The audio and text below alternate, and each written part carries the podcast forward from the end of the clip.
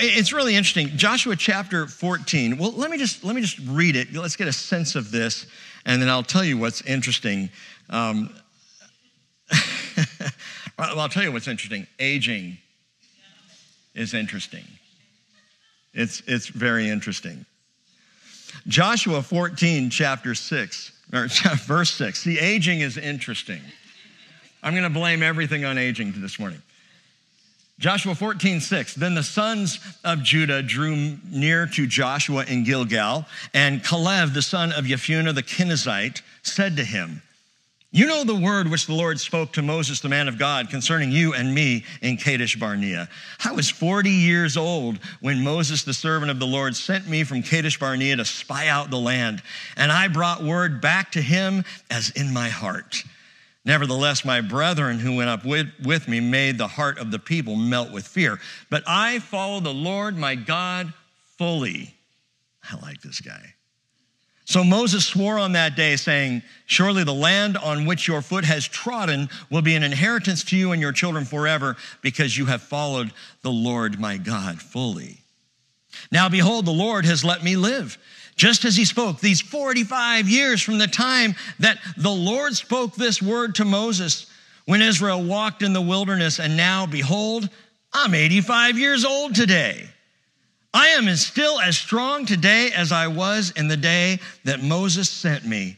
As is my as my strength was then, so my strength is now for war and for going out and coming in.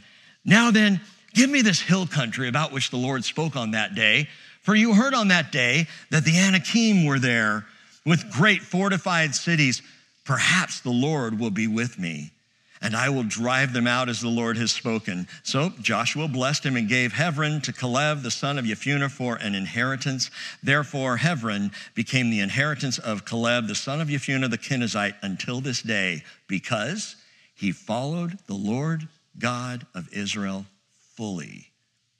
Now, the name of Hebron was formerly Kiriath Arba, for Arba was the greatest man among the Anakim, and then the land had rest from war. Father, would you give us rest this morning, even as we consider more the fight and the warfare and the things that we are engaged in, the challenges and the battles ahead of us in this world? May we rest in you even as we go out to fight.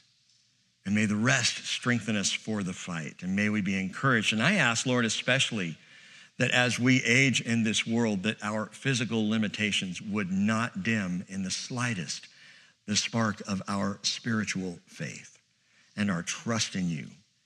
And i ask lord jesus this morning for just for teaching for us all youngest to oldest in jesus name amen. Aging is funny. I, I saw an article that was just talking about the use of emojis you know, the little emojis on your phone, the little, uh, they, they started out yellow, but now you can get them in any skin color. And, and the little, you know, little thumbs up, little peace sign, other things that I wouldn't use, nor would I encourage you to use. But um, little smiley faces and hearts and all of that. Well, this article said that one particular emoji is now considered passive aggressive. So be careful if you use this one. You fire off a thumbs up to someone who uh, is a member of Gen Z, that's passive aggressive, bro. The thumbs up emoji is considered rude, and according to Gen Z, it makes people who use it look old.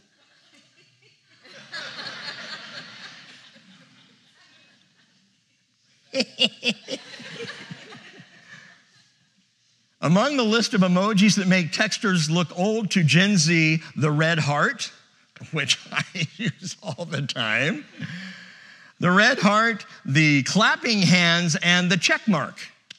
So you, I, you just might want to be aware of that. Um, as you use those things, it might make you look old. What kind of a culture are we living in? Goodness sakes. George Burns. You guys remember George Burns? Okay. He died in 1996, so Gen Z wouldn't even know who he was. But that famous old centenarian comedian, man, was he funny and was on the stage all the way from vaudeville into the movies into the 90s. He said this three things, three quotes from George Burns because, you know, of the spiritual depth. You know you're getting old when you stoop down to tie your shoelaces and wonder what else you can do as long as you're down there.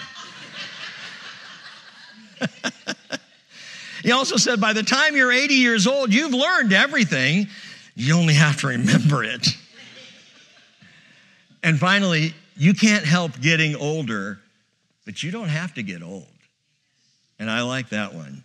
The Bible says in Proverbs 16:31, a gray head is a crown of glory. It is found in the way of righteousness. Proverbs 20, verse 29, the glory of young men is their strength, but the honor of old men is their gray hair. And that's not being tongue in cheek. That is not poking fun. That's what the Lord feels. That's how the Bible teaches. The honor is to those who have experience, those who are older, those who have lived a few years, who have the mileage behind them.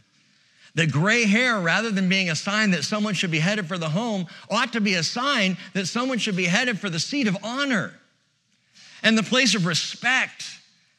These are the ones to whom we should be going for our understanding, those who have experienced this world. Gray hair, it indicates longevity, some degree of experience, and depending on your spiritual condition, and that's important, the gray hair can also indicate wisdom. Now, you guys have all heard the, even the word curmudgeon, the cantankerous old curmudgeon. You really have two ways to go in this life. If, if you walk in the spirit, you will grow in wisdom. If you walk in the flesh, you will grow curmudgeonly. And, and I've seen both take place. Caleb, we call him, Kalev in the Hebrew. Kalev crossed the Jordan River and he began to fight for Canaan at the age of 78. That's when they began the fight, and Caleb is in the midst of it. It's now been a seven year passage of war. So, from the beginning of, of Joshua up now to chapter 14, we, we know it's seven years because of what Caleb tells us. So, they've been fighting for the land, they've been, they've been working the land. And here it is, seven years later, and he who was 78 is now 85, but the old dog ain't ready to retire. Not even close. And I read about Caleb and I see his story and I think, wow, I want that kind of spiritual tenacity when I'm 78. And I want it when I'm 85. That, that tenacity that just says, I am not done. How many of you would like that kind of vibrancy and passion and, and energy right now? I mean, sign me up. I see Linda in the back going, mm hmm. Sign me up. I don't want the twinkle in my aging eyes to be the sun bouncing off my Coke bottle glasses. You know, I want it to be because the Spirit is alive and active and working in me. I don't want to slow down. I want to gear up. As Kalev said, for war and for going out and coming in. I'm, I'm only 58. So let's just get that out there. I'm only 58 years old, and yet staying in sounds better than going out or coming in. I just want to stay in. It's a comfortable place. But no, listen, Paul said, forgetting what lies behind and reaching forward to what lies ahead, I press on toward the goal for the prize of the upward call of God in Christ Jesus. Philippians 3 13 and 14. Listen, if you are sitting here this morning breathing the air, smoky though it may be, you are not done. It is not time to retire. It is not time to step back and let the youngins take care of it. No, no, we need more Kalevs. Hebrews 12, verse 1 says, Let us lay aside every encumbrance and the sin which so easily entangles us, and let us run with endurance the race that is set before us, fixing our eyes on Jesus, the author and perfecter or finisher of faith. So we've come to part three now in, in, the book of Joshua, and a lot of people get to this point and they just kind of skip on ahead because there's a lot of places and a lot of names and there, and there's a lot of, of real estate for the next several chapters. Hey, if it's in the Bible, it's here for a reason. So we're going to look at every verse. We're going to walk our way through all of this. But part three in this book, if you recall, part one, chapters one through four, we called passage. And that was their crossing in, entering into the promised land, passage. And then chapters 5 through 12, which we've studied through, uh, perseverance. Perseverance. And that's all the contending for the promises, the fights and the battles and the going forward and the really taking the land. Now we come to chapters 13 through 21, and we're doing a main part of chapter 14 this morning. We'll go back to 13 on Wednesday night and, and catch it up there. But chapters 13 through 21 we called possession. Possession. This is the part where they are now maintaining the promise. You see, the promise is fulfilled in that at this point, Israel is the dominant national entity in the land. They have not taken all of the land, but they are the dominant entity. You, you would no longer call this Canaan's land. This is Israel's land, and the Canaanites knew it. And they had taken out the major strongholds and fought some amazing battles. But the rite of passage is not yet over. And I, I, really sat and thought about that. Not that it really matters too much, but, but in calling our study through Joshua rite of passage, I thought, well, is that over after chapter four? Chapter five, when they come on into the land? Is, is, so should I call it maybe something else? No, the rite of passage is the entire book. You and I are still in the rite of passage. Even as we've talked about the promised land not being a picture of heaven, but of the Christian life, we are still in the passage. So, though they have made passage into the land, though they have now conquered the, the majority of the strongholds, and they are the major national presence in the land, the rite of passage is ongoing. Remember, it's not only the crossing of a threshold, it's more than a moment. It's before, during, and after the threshold. It's the whole deal. But an effective rite of passage requires something that Kalev has, and that's vision. We've got to have vision. When we start to lose sight, and I'm not talking eyesight, when we start to lose spiritual sight, then we lose perspective and we lose reason and we begin to shrink back. We have to have vision. Proverbs 29 to 18 says, Where there is no vision, the people are unrestrained, but happy is he who keeps the law. The King James translation of the same verse is Listen, where there is no vision, the people perish. But he that keepeth the law, happy is he. Why does one say the people are unrestrained where there is no vision, and the other one say the people perish where there is no vision? Well, the word that's translated, both are translated from, is yipara. yipara. And, and, it, and it means slipping through the fingers. So without vision, it slips through your fingers. The King James says you perish. It's like life slipping through your fingers as you die away without vision. The NASB says the people are unrestrained because you can't hold on. The tighter you hold on, the more it slips through your fingers. You could put it this way without vision, we lose our grip on reality, which is the country's problem right now. There is no vision for the future. There is no vision for the kingdom of God. There is no vision for that which is right and true and holy. And where there is no vision, people lose their grip on reality and start talking about and doing crazy things. Things that do not make any logical or even biological sense. Why? No vision. And what, what's all that got to do with keeping the law? It says, where there is no vision, the people are unrestrained, they perish, they lose their grip. But happy is he who keeps the law. What does the law have to do with it? Torah gives vision. The law gives vision. It is packed, as we've seen, with prophecies of Jesus, with the gospel, with the coming kingdom, and Israel's and our eternal hope for the future. So in Torah, we have vision. We see beyond. We don't have the limited eyesight of this world. We see far beyond that. But when we get stuck in the now, life becomes unrestrained. We lose our grip, perish the thought. A successful rite of passage, it requires vision, and Kalev has it. Follow this through with me. Verse 6 begins Then the sons of Judah drew near to Joshua in Gilgal. Note that, remember that. The sons of Judah drew near, and Kalev, the son of Jephunneh the Kenizzite, said to him. So Kalev comes with the sons of Judah. Kalev, Caleb, as we call him. Caleb means bold, it means impetuous. No doubt some of his fellow spies, uh, what now, 45 years before, some of his fellow spies thought Caleb was impetuous. Let's take the land. No, come on, Caleb, what are you thinking? We can't take the land. It's, it's way beyond our capability. Besides, we're grasshoppers and the Nephilim are there. Comment on that in just a minute. Caleb wasn't impetuous, but he was bold. The other meaning for this name, which I love, is dog.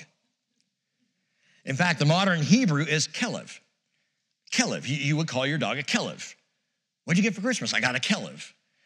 Kalev, Caleb, dog. That's the, the, the main translation for the word is dog. Now, I affectionately call Kalev Mad Dog. Mad Dog because of this old dog's fight. He's still got plenty of fight in him. 85 years old, and he's good to go, and he wants to take on more. What can I do next? Ah, yes, them's giants and them dar hills. And he wants to go fight giants. Note that, number one, this dog was a fighter. This dog was a fighter. As he'll say down in verse 11, for war, for going out and for coming in. This dog, 85 year old Kalev, is a fighter. But I want to clear something up before we go any further, and that's a little ancestral dispute about his name. Or not the name Kalev, but verse 6 tells us that he is son of Yephunah the Kenizzite. You might not have ever noticed this, but if you look back, find the word Kenizzite. The Kenizzites are listed among the 10 nations whose land the Lord promised to give to Abram and his descendants. And he's son of Yephunah the Kenizzite. How does that work? They originated, the Kenizzites, we believe, on the Arabian Peninsula. They migrated up into the region around Syria and Jordan today. But apparently, after the Israelites crossed the Red Sea, this people, or at least some of the Kenizzite tribes, joined up with Israel, joined into the covenant of Israel. That is, some Kenizzites became outsiders who were believers in Yahweh. They wanted to join, they wanted to be part of this. That Israel actually was picking up, in the same way they picked up Egyptians leaving Egypt that they did pick up some people along the way, some tribes who saw them coming and met with them and made peace with them and wanted to walk with them. And, and as they learned of Yahweh and they learned of his covenants and they learned of this people, they wanted to be part of this. So we think some Kenizzite tribes were part of this, which is why we see a Kenizzite here in the midst of Israel. The other thing that's interesting, his, his father's name, I don't want to get ahead of myself, wait a minute. Yeah, his father's name is Kenaz, Kenaz the Kenizzite. You can't make this stuff up. Kenaz the Kenizzite, apparently, this is what we think happened, and, and it's because it's spotty. We're not really told specifically, but it's supposed that Kenaz the Kenizzite married Kalev's mother. His father having died in the wilderness. So his blood father died in the wilderness, but this, this Kenaz ended up marrying his mother, and so he became Caleb's father. Are you with me on that? He would be his stepdad. But he was a Kenizzite. And, and it's interesting, Caleb could not be a blood son to Kenaz. I'll explain why. Joshua chapter 15, verse 17 tells us who Caleb's, Caleb's brother is. His name is Othniel, son of Kenaz, brother of Caleb. Judges 1:13, Othniel the son of Kenaz, Caleb's younger brother. But he himself was not a literal Kenizzite because, listen, Caleb is of the tribe of Judah. He's a Judahite. He's of the lineage of Judah. He is not of the lineage of this Kenaz the Kenizzite. Why is he called a Kenizzite? Well, in, part because Perhaps this Kenaz married his mother and became stepdad, and so he was there listed kind of with the Kenizzites. That's, that's very much a possibility. It's what a lot of the commentators believe. But he is of the tribe of Judah. As you saw at the beginning of verse 6, the tribe of Judah comes to Joshua, and then Caleb begins to speak. Why the tribe of Judah? Because that's, that's his tribe. That's his tribe. Uh, Numbers chapter 13, verse 6, back where it gives the list of the 12 spies whom Moses sent into the land, it says, From the tribe of Judah, Caleb, the son of Yephunah. So Caleb is of the tribe of Judah, clearly. Numbers 34, 19, God confirms this, saying, Of the tribe of Judah, Caleb, the son of Yephunah. So he's of the tribe of Judah, but he has a Kenizzite father. So the only way that that works is if the Kenizzite married his mother after his Judahite father died. So Caleb is of Judah, but he's got a connection to this group of outsiders, and I find that interesting. Let me just throw another bone onto the dog pile. First, uh, First Chronicles chapter 2, verse 18 calls him Caleb, the son of Hezron. Son of Hezron. That's the Judahite father. Hezron is Caleb's blood father of the line of Judah. So I hope that clears that up. But you might say, well, I'm still confused, Rick, because it says he's the son of Yefunah. You're saying, on the one hand, that he's the son of this Kenaz, his stepson of Kenaz, and, and then his real father's name is Hezron. So who's this Yefunah guy? What's he got to do with the story? And you might know this every single time the word Yefunah or the name Yefunah is used in the Hebrew scriptures, with one exception, it's connected to Caleb. Caleb, son of Yefunah. It says over and over, Caleb ben Yefunah, Caleb ben Yefunah. It's said all the time. The only exception is all the way at, uh, 1 Chronicles 7.28, and that's used of a, of a descendant in the line of Asher. So, that, so that's not a connection there at all. So what's the deal with this son of Yefunah idea? And I think this is cool. The old rabbis, this is in the Gemara section of the Babylonian Talmud, they think it was a nickname. That Yefunah wasn't his father. We know Hezron was his father. So who's this Yefunah? Yefunah was a nickname, son of Yefunah, ben Yefunah, and Yefunah means one who faces away. Why would that be a nickname? Well, it's, it's a wordplay. For one thing, Yefunah on Shafana, which is another Hebrew word, and, and it's a wordplay about facing away. One who faces away. Faces away from what? What does Caleb face away from? He's the only one with the exception of Joshua, to turn away, face away from the other 10 spies. He's the only one to stand up, which, the, which is the euphemism of one who faces away, one who stands on their own, one who stands up or faces off. He faced off with the 10 faithless spies who made the hearts of Israel melt, while he alone, along with Joshua, servant of Moses, Caleb alone stood up and said, No, we can take this land. So, whatever the history is, Caleb is at this point still looking ahead. This mad dog, he's a mad dog for the cause. Verse 6 continuing. So he came to uh, Joshua and he said, You know the word which the Lord spoke to Moses, the man of God, concerning you and me in Kadesh Barnea. I was 40 years old when Moses, the servant of the Lord, sent me from Kadesh Barnea to spy out the land, and I brought back word to him as in my heart. And I love that. That is the language of faith. I brought back word as in my heart. Caleb had a heart of faith, a heart of faith. Caleb, this, this fighter, he, he, he's a fighting dog full of faith. That's the second thing to note. Caleb is a fighter, but he, this, this mad dog, this fighting dog is full of faith. 1 Samuel 16, verse 7, we need to remember this because we miss it a lot. God sees not as man sees. Man looks at the outward appearance, but the Lord looks at the heart. The heart is where it's at. The heart is where it's at. We don't always see the heart externally. The heart is where it's at, it's where it's really going on. Even this morning, I have no idea what's going on in your hearts. I think I've told you before, what, what's, what's interesting to me in looking at people's faces while I teach is, is I, I don't know I know less how to read people now when I'm teaching than I used to, or at least I used to think. Because I, I, found people that look like they are about to pass out of sleep, and they're the ones who have copious notes. I'm like, how'd you do that? and then I see other people who, and I don't know, I hope you're not one of these, but, but they do this. Every time you get eye contact with them, they go,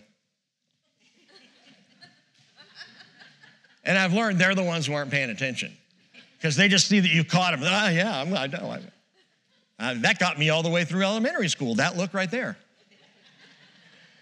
I don't know what's in your heart, but as is the heart, so goes the person.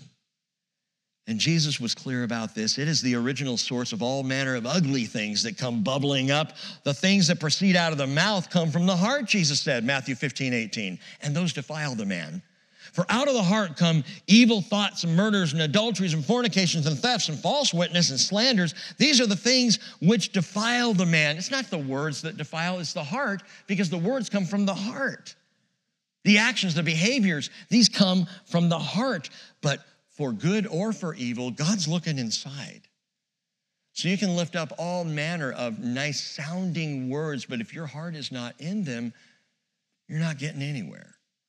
It's the heart that matters. How do I affect then the evil of the heart? Because the Bible tells us, tells us Jeremiah 17, that the heart is despicable. It's, it's more sick than anything else.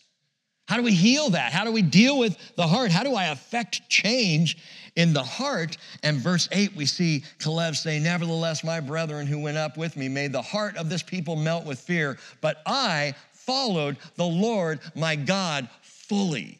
That will change a heart. Faith changes a heart.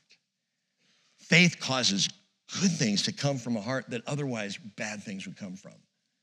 It's faith. It's a full faith. The fighting dog was full of faith. The 10 spies had none.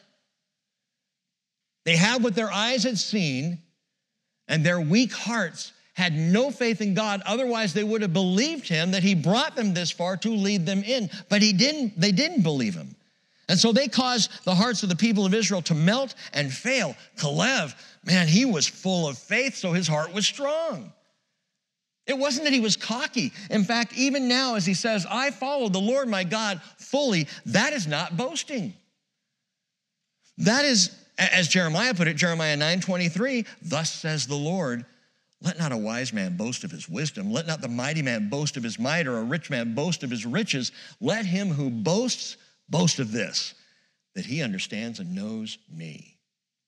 I am the Lord who exercises loving kindness, justice, and righteousness on earth, for I delight in these things, declares the Lord. By the way, you have a right to boast in the Lord, especially if, like Caleb, you follow him fully, if he has your whole heart. And by the way, it's not really faith unless it's faith fully fully, a heart full of faith. But, but go back real quick for a moment to Numbers chapter 13. Look at the scene. Review what happened back at Kadesh Barnea as the spies came back from spying out the land. Numbers chapter 13, verse 25. says, When they returned from spying out the land at the end of 40 days, they proceeded to come to Moses and Aaron and all the congregation of the sons of Israel in the wilderness of Paran at Kadesh. And they brought back word to them and to all the congregation, and they showed them the fruit of the land. Thus they told them and said, When we went into the land where you sent us, it certainly does flow with milk and honey, and this is its fruit. They're doing well so far. Look at what we found. It is an amazing land. Wow, the Lord was right. It's awesome. Nevertheless, verse 28 sadly begins the people who live in the land are strong, and the cities are fortified and very large. And moreover, we saw the descendants of Anak there. Amalek is living in the land of the Negev, and the Hittites and the Jebusites and the Amorites are living in the hill country, and the Canaanites are living by the sea, by the side of the Jordan. And they're already, uh, uh, uh. But Caleb quieted, that word quieted, it's actually silenced, commanded to silence the people before Moses and said, We should by all means go up and take possession of it, for we will surely overcome it. But the men who had gone up with him said, We're not able to go up against the people. They're too strong for us. And so they gave out to the sons of Israel a bad report of the land which they had spied out, saying, The land through which we have gone in spying it out is a land that devours its inhabitants, and all the people whom we saw in it are men of great size. And there we also saw the Nephilim. Um, the Nephilim died in the flood. It's interesting, people from time to time come up and go, Hey, Rick, do you think the Nephilim survived the flood? Well, not unless Noah and his sons and daughters in law were Nephilim. No, they did not. Yeah, but, but, it says in Numbers chapter 13, we saw the Nephilim. Yeah, that's because the, the spies with the weak hearts are trying to make their case. They were there too. And if anyone had known the word at that point, they would have said, Excuse me, they can't be there, um, drowned. We saw the Nephilim. They're just trying to bolster their case. The sons of Anak are part of the Nephilim, and we became like grasshoppers in our own sight, and so we were in their sight. What a mess. All the children of Israel, all the sons of Israel grumbled, verse 2 of chapter 14. And they said, Would that we had died in the land of Egypt or that we had died in this wilderness. Why is the Lord bringing us into this land to fall by the sword? Our wives, our little ones will become plunder. Would it not be better for us to return to Egypt? Well, what were you in Egypt if not plunder? Goodness sakes. And so they said to one another, Let's appoint a leader and return to Egypt. Well, then you get this whole t- terrible scene. Moses and Aaron fall on their faces weeping. Joshua and Caleb, they're upset, they're weeping. And we see Joshua and Caleb, they, they, tear their clothes. They speak to all the congregation, verse 7 of the sons of Israel. They say, The land which we passed through to spy out is exceedingly good land. If the Lord is pleased with us, how do you please the Lord? Faith. Without faith, it is impossible to please him. If the Lord is pleased with us, if we'll just trust him, then he'll bring us into this land and give it to us, a land that flows with milk and honey. Only do not rebel against the Lord. Do not fear the people of the land, for they will be our prey, our lechem, our bread. The people will be our bread. Yes, Ezra dropped something. It's okay. Stay focused. Every head turns. They will be our bread. They will be our lechem, their protection, Caleb and Joshua says, has been removed from them, and the Lord is with us. Do not fear them. But all the congregation said to stone them with stones. And of course, at that point, the presence of the Lord appears, and things get really serious. It is not faith if it's not faith fully. A half hearted, partial, or worse, a fearful belief is not only not pleasing to the Lord, it won't see you through the passage. If you wonder on days when you're really struggling with, with, with, with your life and with ha- what's happening, and, and you find yourself really down and out and discouraged, faith is needed. Faith is the issue. If you want to see your way through the passage, faith is required.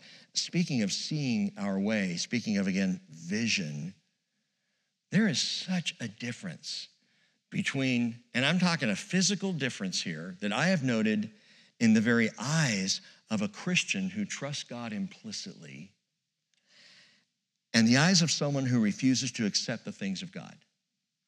There is a, to me, I've seen a visible difference. Someone who loves the Lord, follows the Lord, and knows God's gonna see us through this passage. And someone who struggles with that, finds his incomprehensible ways incomprehensible, and because they don't understand the ways of the Lord, they get upset with the Lord. They, they, they shake the fist at the Lord. A full faith makes all the difference in the world between a twinkle in the eye and a tear in the eye.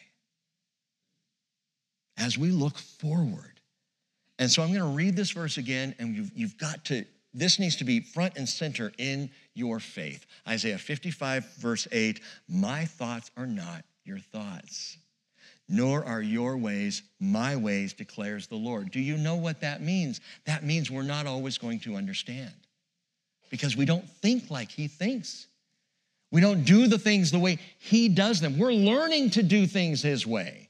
We're learning how to think His way, and that's called faith. Faith is trusting Him and what He's doing and finding that what He's doing really is right, even when it doesn't seem right to me. Ezekiel 18, verse 29, God is speaking. He says, But the house of Israel says, The way of the Lord is not right. Are my ways not right, O house of Israel? Is it not your ways that are not right? Hey, guess what? If you're struggling with God, it's your problem. This is a you problem. It's not a God problem.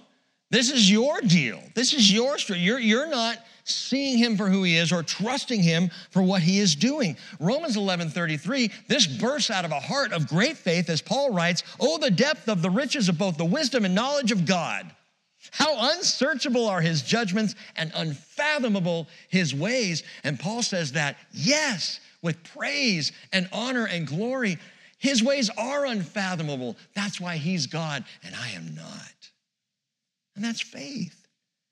Are you willing to trust Him in this passage, even in the ways that you don't know. Even with things that you don't understand. Why is it happening? Why is it going down like this? Why is America in the state that it's in?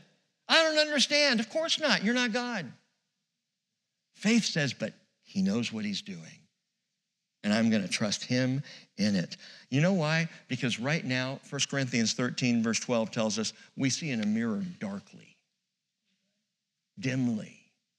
I, I, don't clearly see. I look as though I'm looking through a reflection. I think I see. Oh, yes, I see very clearly. I've got fine visual acuity in this world. No, you don't. We see darkly. Even the most faithful among us doesn't see every nuance of what God is about and what He's doing. We see in a mirror dimly, then we'll see face to face. Now I know in part, Paul says. Then I will know fully, just as I also have been fully known. So we're not going to get it all now. There will never be a single day in your life where you can honestly say, I know all that there is to know of the ways of the Lord. I figured it out. It's not going to happen. So someone might say, So what? I'm just supposed to trust him? Yes. yes, that's the idea. If you want eyes that twinkle, if you want to age well. I remember the first time I saw Chuck Smith preach in person, and he was he was quite a bit older in years at that point. It was a Northwest Pastors Conference back in 2003. It was before we started this church. And he showed up at the conference and he was one of the speakers and he got up to speak and, and he was having to, even at that time, hold on to the pulpit and steady himself. And, and as he started, if you've ever heard Chuck Smith, who founded the Calvary Chapel movement, if you've heard Chuck preach, you know that he has a very straightforward voice that's kind of like this and it doesn't move a whole lot. And if you're listening and, and you know, that's kind of how he sounds. And so he starts into his teaching and, and I'm like, well, he's not as exciting as the previous four guys were, but okay, I'll, I'll listen, see what he has to say. And I'm watching him, but there were two things I noticed. Once, one was how absolutely engaging he was, and he was just reading scripture. But the second thing I noticed, and I found it fascinating, and I started to notice this in a lot of older saints who absolutely trust the Lord, I saw a twinkle in his eye. And if you've seen, again, if you've seen Chuck, and he's just a really good example of this, he, he was a pastor who just, he had a twinkle in his eyes. It was inevitable. It was like, he just, there's something different about this guy. And he would smile as, as he was preaching, even if he was talking about something like Sodom and Gomorrah, he'd like, you know, and then the and then the Lord sent fire down and completely destroyed Sodom and Gomorrah, and he'd have a smile on his face. I'm like, how do you do that? He had a twinkle about him. Nehemiah chapter 8, verse 10 says, Do not be grieved, for the joy of the Lord is your strength. You want strength as you age in this passage in your older years, and I'm talking to our senior saints. You want strength, the joy of the Lord is your strength. Not the whining and complaining that your body doesn't work like it used to. That'll drag you down. The joy of the Lord will put a twinkle right back into your eye. And some of us here this morning need to take possession of his joy. We need the joy of the Lord before we can fully understand his promises. Let me say that again. We need the joy of the Lord before we can fully understand his promises. See, when I see believers stumbling along and struggling, Christians who have sorrow and a shadow in their eyes, I have a very simple recommendation for you pray for a mad dog faith. Pray for a mad dog faith. Pray, oh Lord, increase my faith fully. Because I guarantee you, if you're struggling to get from one day to the next and you're discouraged, it is a faith issue. It's a faith issue. It's why the spies all died in the wilderness but two. And it's why Caleb now at 85 is still up for the fight. Verse 9. So Moses swore on that day, Caleb still speaking, saying, Surely the land on which your foot is trodden will be an inheritance to you and your children forever, because you followed the Lord my God fully. Now behold, the Lord has let me live, just as he spoke, these 45 years. That's another good point. If you're still alive, it's because the Lord's letting you. Okay? Not because, wow, I went to the gym every day growing up. No, it's because God's letting you live, muscle bound or not. So he said, The Lord has let me live these 45 years from the time that the Lord spoke this word to Moses, verse 10, when Israel walked in the wilderness, and now behold, I'm 85 years old, Today, happy birthday, Kalev. 85 years old today. Shows up on his birthday after the faith fiasco at Kadesh Barnea. Again, every one of those spies died. In fact, every one of that generation. Do you know what the number would be? Of the fighting men 20 years old and up, 603,548 hearts failed. 603,548 men failed their families, failed their wives, failed their children, failed to have faith in the Lord. That's just the number of fighting men. How many then of their wives had hearts that failed right along with them and also died in the wilderness? Death was a daily occurrence. I, I, this is something I don't know if we think about often, but in the 38 years between uh, when they came to Kadesh Barnea and when they finally came to the plains of Moab and crossed the Jordan, in those 38 years, you can average out the number of deaths at at least 10 a day. 10 a day, 70 a week.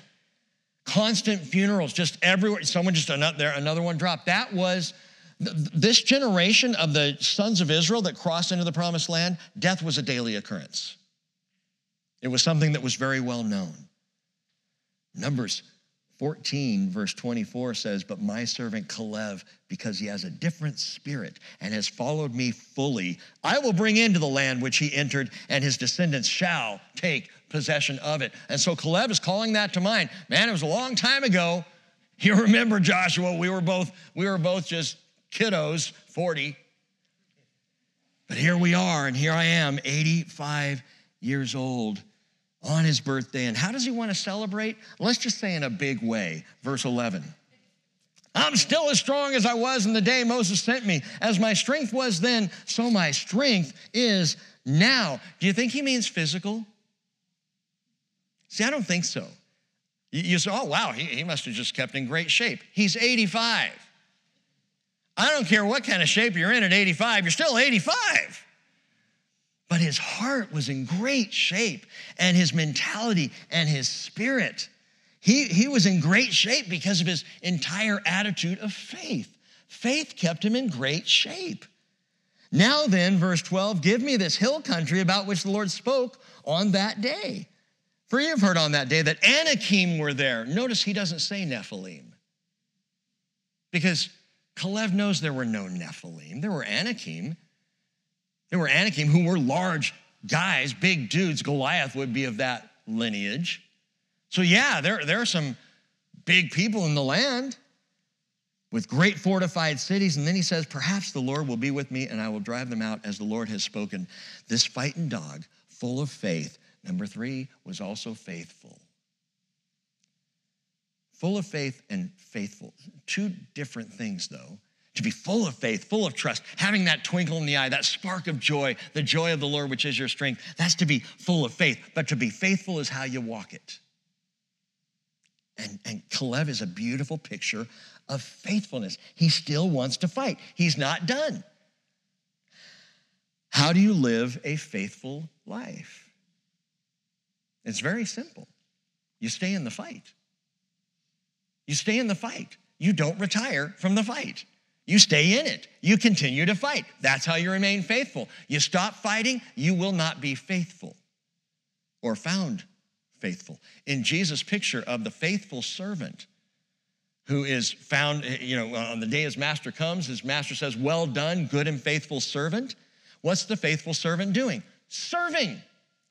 He's in the fight. He's involved, he's engaged, he's doing his master's business. When the master comes, he is found faithful. And the only way to be found faithful, the only way to be faithful is to stay in the fight. But I love how Kalev puts this, and it's really interesting phraseology. Again in verse 12, he says, Perhaps the Lord will be with me. Perhaps. Now, at first glance, you might go, Whoa, wait a minute. That doesn't sound like faith. I'm going to go fight this fight. Maybe God will help. It, it sounds like he's hedging a little bit, doesn't it? No, no. This is the language of faithfulness. Let me explain. He's saying, maybe I'll be the one he uses. But notice at the end of the verse, he still says, as the Lord has spoken. So put it in context. Perhaps the Lord will be with me and I will drive them out as the Lord has spoken. What do you mean? The Lord has spoken, they will be driven out. Maybe I get to be the one to do it. His absolutely faith uh, believing, his faith is that the Lord is going to drive him out. But what Caleb is saying as a statement of faith is, I want to be the one he uses. He's going to drive him out one way or the other, with or without me, but I want to be the one that he uses. That is faithful language.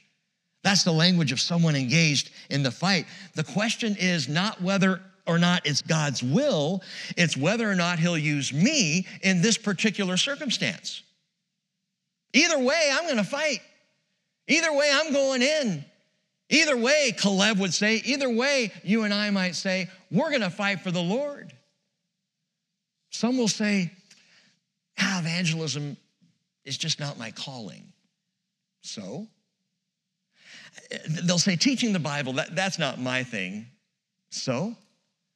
Others will say, I'm just not that into worship. So? Is it God's will? Then it doesn't matter how you feel, it doesn't matter how you, you think that you're equipped, it doesn't matter how you think that you're called. It's still God's will. It's still gonna get done. The question is, do you wanna be part of it or not? But it does not change the fact that God is calling for evangelists and teachers and worshipers. He's calling all of us to all of these things. The question is, will you stand up and fight? Or are you gonna sit back? 1,000 years after this conversation, three young men are going to stand up to the world's first global dictator, a guy by the name of Nebuchadnezzar. And he's threatening them with a fiery end, a fiery furnace heated up seven times hotter than usual. And in Daniel chapter 3, verse 17, Shadrach, Meshach, and Abednego say, If it be so, our God whom we serve is able to deliver us from the furnace of blazing fire, and he will deliver us out of your hand, O king. But even if he does not, let it be known to you, O king, that we are not going to serve your gods or worship the golden image that you have set up. When they say, even if he does not, in the same way that Caleb says, perhaps, they're not hedging. You know, they're not copping out. It's just that faithfulness, listen, faithfulness does not concern itself with the immediate results. Faithfulness doesn't care. Caleb says, Perhaps he will let me drive them out. But if Caleb marches up a hill in Hebron and is killed by a giant, so be it. If one of his sons drive them out, great. But I'm going to be in the fight. And the bottom line is a faithful heart is not concerned with the immediate results. Faithfulness is not concerned with what we see today.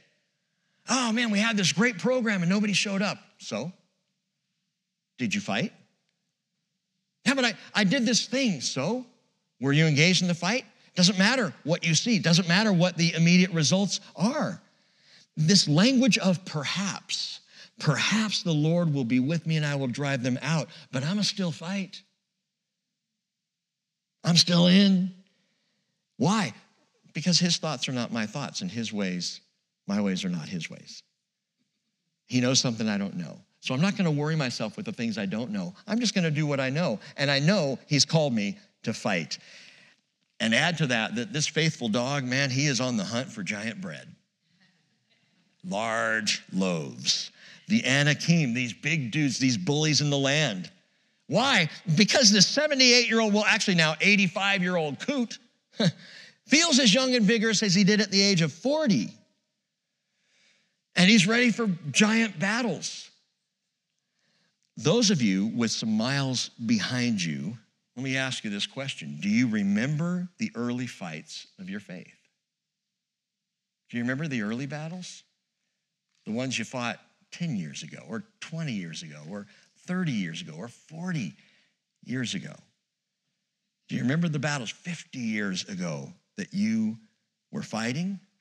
And now ask yourself this Do you still have the same will to fight now that you had then? That's the example we're seeing here.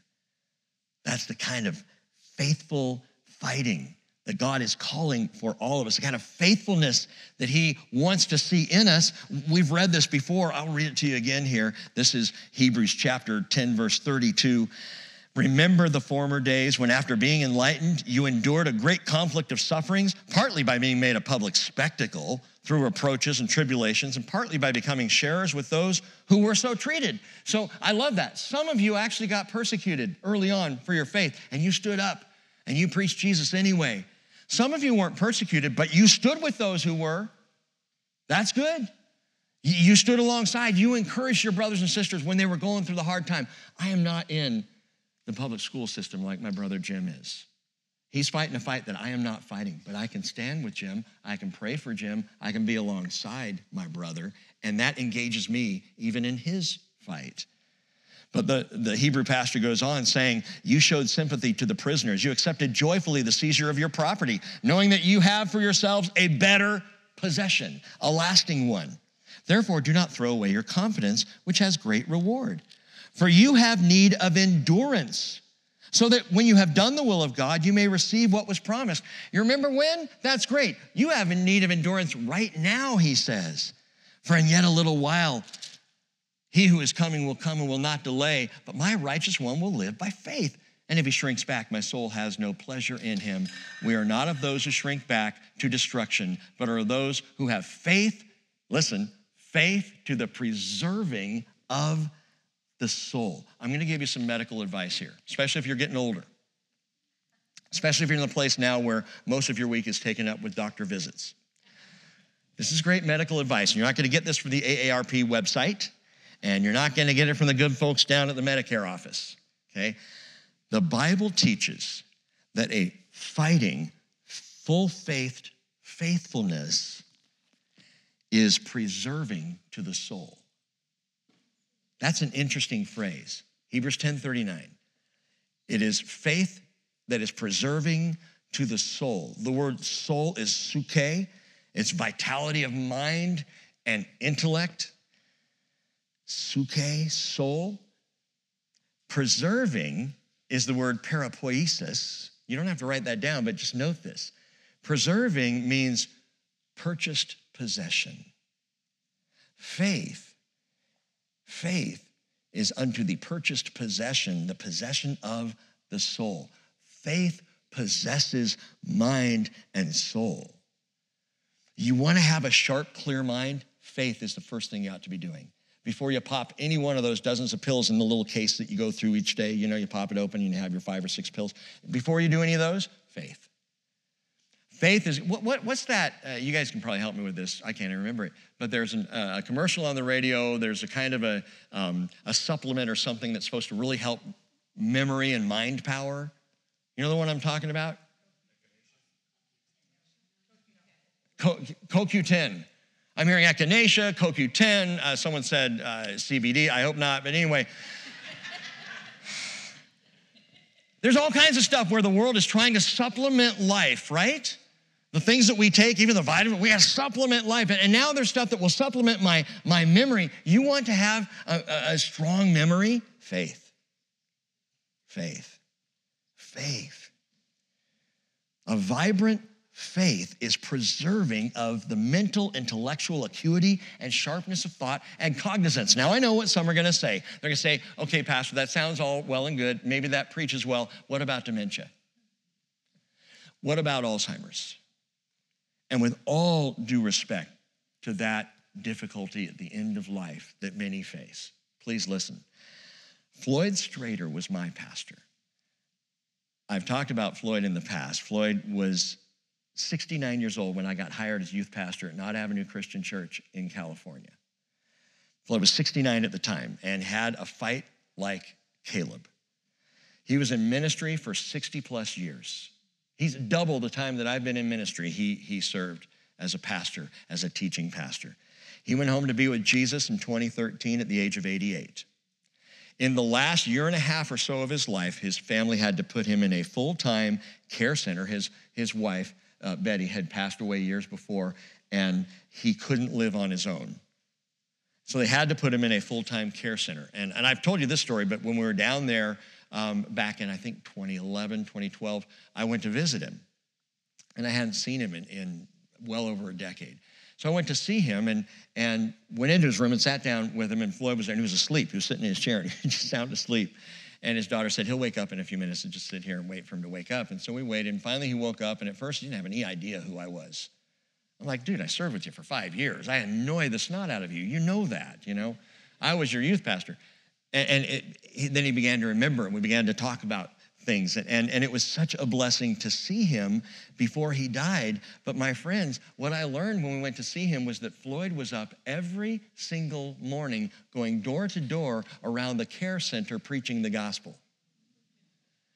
He couldn't always remember his daughter's name. He couldn't remember certain things uh, in daily life that he had to do. The memory was slipping, but the spiritual acuity was as sharp as ever hand him a Bible, and he would go. And the residents in the care center knew if they got a knock on the door at 7 a.m., it's Pastor Floyd. and he never stopped serving. Why? Floyd still had a dog in the fight. Don't retire from the fight. Kalev didn't. Floyd didn't. Kalev is still hungry, as I said, for giant bread. Did he know that his faithfulness would, would cause him to remain vigorous and youthful? No, he was just full of faith and really hungry, you know, ready to keep fighting. But there's something else to note about it's interesting that he, he called them lechem, and now he wants to go and he wants to eat this bread and face this giant bread. There's something about this that Kalev seems to understand in a life of faith. Isaiah chapter 30, verse 20 says, Although the Lord has given you bread of privation and water of oppression, he, your teacher, will no longer hide himself, but your eyes will behold your teacher. Listen, where do we best behold our teacher? Don't you dare say Sunday morning in a sermon. Where do we best behold our Rabbi Yeshua? It's not Wednesday night when we've crossed into the second hour. Where do we best behold our teacher? It is when we are fighting in adversity. Is it not? Isn't it when we're in the midst of the hardest times that we see Jesus, that we're crying out to Jesus, that we're hanging on every word that Jesus says, that our hope is in Him? Even if that hope is shaky, we're turning to Him. And I've told you a year ago in, in September when we were in Ghana with Christopher, there wasn't a single day. I no, there wasn't an hour that we weren't praying. We spent more time in prayer. That was an amazing retreat because we spent a month in Africa trying to get our son out and not knowing when we were going to come home. And our reliance on the Lord was, it was massive. It was constant. It was wonderful. The fellowship with the Lord when we were eating the bread of privation. And we got home, and it was so good to be home. And after a couple weeks, I'm like, Lord, I haven't talked to you in a while because I wasn't in the struggle. Because the fight had eased up. And hey, we need times when the fight eases up, so don't get me wrong on that. But when you're facing giant problems, and some of you may be this morning, that's a good thing. I don't mean to sound flippant or insensitive, but listen, if we think we draw near to or learn from Jesus on a peaceful Sunday morning, we miss the point. If we think that by ladies, by going to the ladies' retreat, you're going to draw near to the Lord like you never have before, hey, you're going to learn good stuff. You will draw near to Him. You'll worship Him. But we best learn when we're facing giants. Our faith gets stronger when we're fighting in the hills of Hebron or when we are out in the storms of the sea. Think of it this way in Matthew chapter 14, Jesus feeds the 5,000 on the shores of the Galilee. Imagine the disciples out there kicking back, eating their bread and fish, and looking around going, This is awesome. You know, I mean, aside from having to go out and pick up the, the leftovers, it's a pretty relaxed afternoon. They didn't understand at that point who Jesus was, they didn't get what he was doing. But that night, after the storm hit them hard on the sea, as Jesus comes walking out to them on the water, that's when they knew who he was. Matthew 14, 33, those who were in the boat worshiped him, saying, You are certainly God's son. It was in the struggle, in the storm, in the fight. Kalev didn't just want to fight giants, he needed to fight giants. He had to keep going. And so, with all who stay in the fight, our, our eyes will behold our teacher. And those who fight the good fight of the faith, they are the ones who are closest to Jesus. I have always been and, and will always be closest to Jesus when I'm in the midst of the struggle. And, and isn't it so typical of us in our flesh that when I'm in the midst of the struggle, all I want to be is out of the struggle? I just want to be done with the struggle. I just want my vacation, my break, my retirement. When I'm in the struggle, I have to trust Him. And my faith increases and gets strong. Close fellowship with Jesus. Listen, verse 13. Let's finish this out. So Joshua blessed him and gave Hebron to Caleb, the son of Jephunneh, for an inheritance. Therefore, Hebron became the inheritance of Caleb, the son of Jephunneh, the Kenizzite, until this day, because he followed the Lord God of Israel fully. Now, the name of Hebron was formerly Kiriath Arba. Stop right there, and we'll come back and finish. Kiriath Arba. Kiriath means city.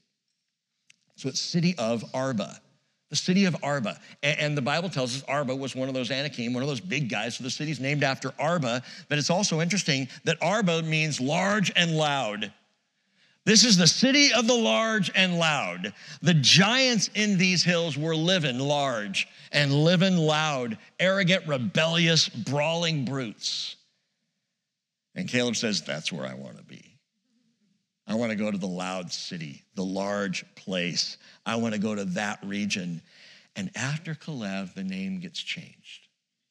So it's no longer Kiriath Arba. That was the former name, we're told. It becomes now Hebron. And Hebron, the more common biblical name, means fellowship. Fellowship. What, is, what does Caleb get at the end of all this? He gets fellowship. This fighting, full of faith, faithful dog got number four fellowship. Fellowship. And I love that that's part of the promise, and, and it really is, brothers and sisters. You've heard of the Fellowship of the Ring, right?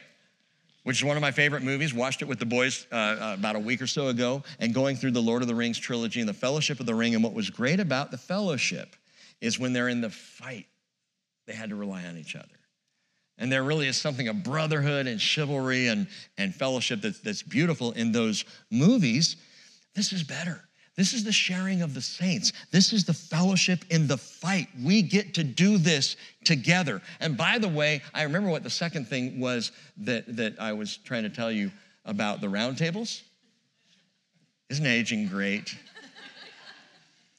It's about fellowship.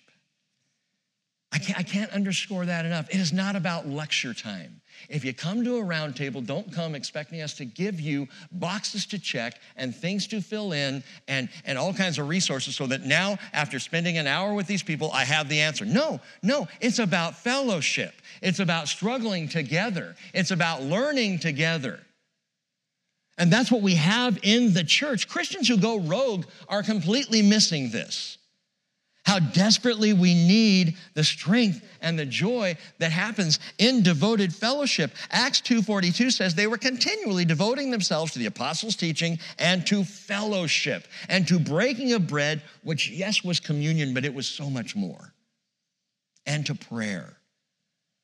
It was taking their meals together, and they would break bread and pass the wine in remembrance of Jesus and continue a meal together. And they would pray together. I'll tell you what, praying together with a group of people, men, women, are all together, makes no difference, draws you together.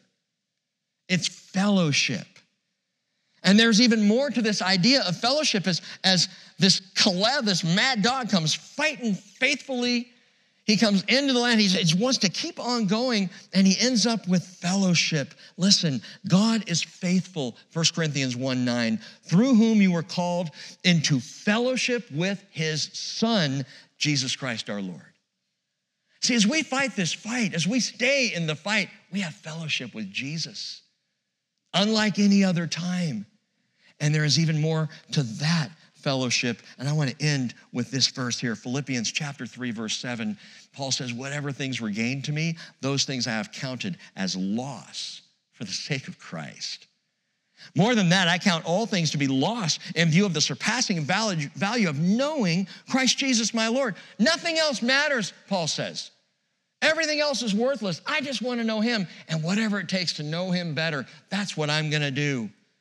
He says, knowing Christ Jesus my Lord. And then Paul says, For whom I've suffered the loss of many things, and count them but rubbish so that I may gain Christ and may be found in him, not having a righteousness of my own derived from the law, but that which is through faith in Christ, the righteousness which comes from God on the basis of faith. Now, listen very carefully that I may know him and the power of his resurrection and the fellowship of his sufferings,